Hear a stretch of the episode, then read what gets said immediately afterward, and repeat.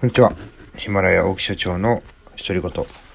本日2回目の配信を行っていきたいと思います。えー、2回目はですね、えー、アンガーマネジメント。えー、私がですね、アンガーマネジメントファシリテーターになりましたので、え先生になりましたので、えその勉強がてらですね、インプット、アウトプットをしていきたいと思います。え上手な送り方のポイントというのがあります。えー、これも私はですね、最近学んで、ああ、俺できてなかったなと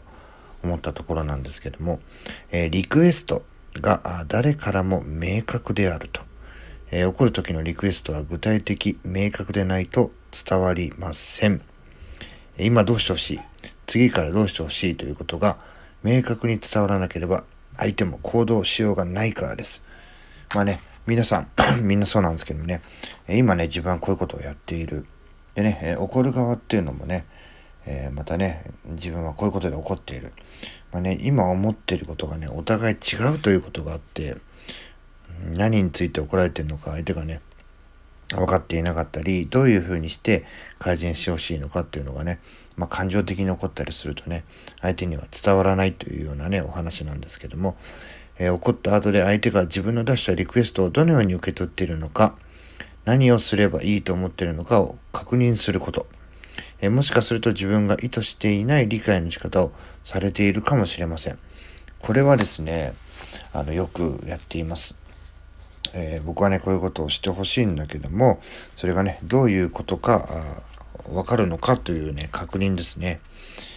えー、リクエストに対する行動を誰が見ても評価できる状態にしておくことがとても大事ですと。えー、俺の気持ちを察してくれよ。これね、よくあるんですよね。えー、という怒り方になってる人が多いですが、何を、何をもってその気持ちが分かったことになるのか、誰にも分からないという場合がほとんどですとね。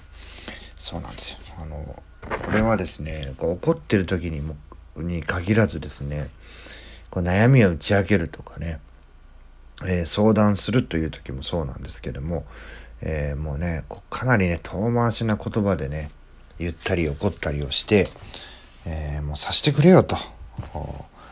まあ、こっちからね、してみるとね、こう、その自分の気持ちをね、察してほしいということが言いたいのかと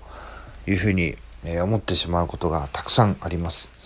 えー、なのでね、そうするとね、もう相手にとってはね、こう、意図した、自分が意図していることがね、伝わってないということになります。本当はね、そういうことを伝えた上で、えー、これこれこういうふうにしてほしいというのが、え正解だったりするんですけれども、そのね、え正解な部分を伝えられずして、え分かってほしい、察してほしいっていうことだけを、えー、が相手に、えー、相手の中に留まるとま、相手はね、余計イライラしたりね、いやそんなこと知らねえよっていう話になってきてしまうので、えー、ね、リクエストですね。どういう、それを言ったことによってどういう風にしてほしいのか、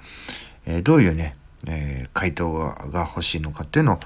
え明確にね、え伝えるということも大事だというふうに思います。で私もね、え怒ってばっかいました。え代表取締役になりました。怒られる機会がなくなりました。そこでね、え怒ってばっかりいてですね、えそれでね、えストレスを発散したりとか、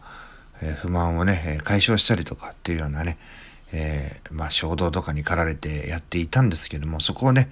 もう一度ね、見直してみようというのがね、アンガーマネジメントの学んで身になったところでございます。ま、今度ね、怒りについてとか、もう少しね、掘り下げて今後話をしていきたいと思います。それでは、2回目の配信は、リクエスト、え、上手な怒り方のポイントをお話しさせていただきました。また、次の配信もよろしくお願いいたします。それでは、さよなら。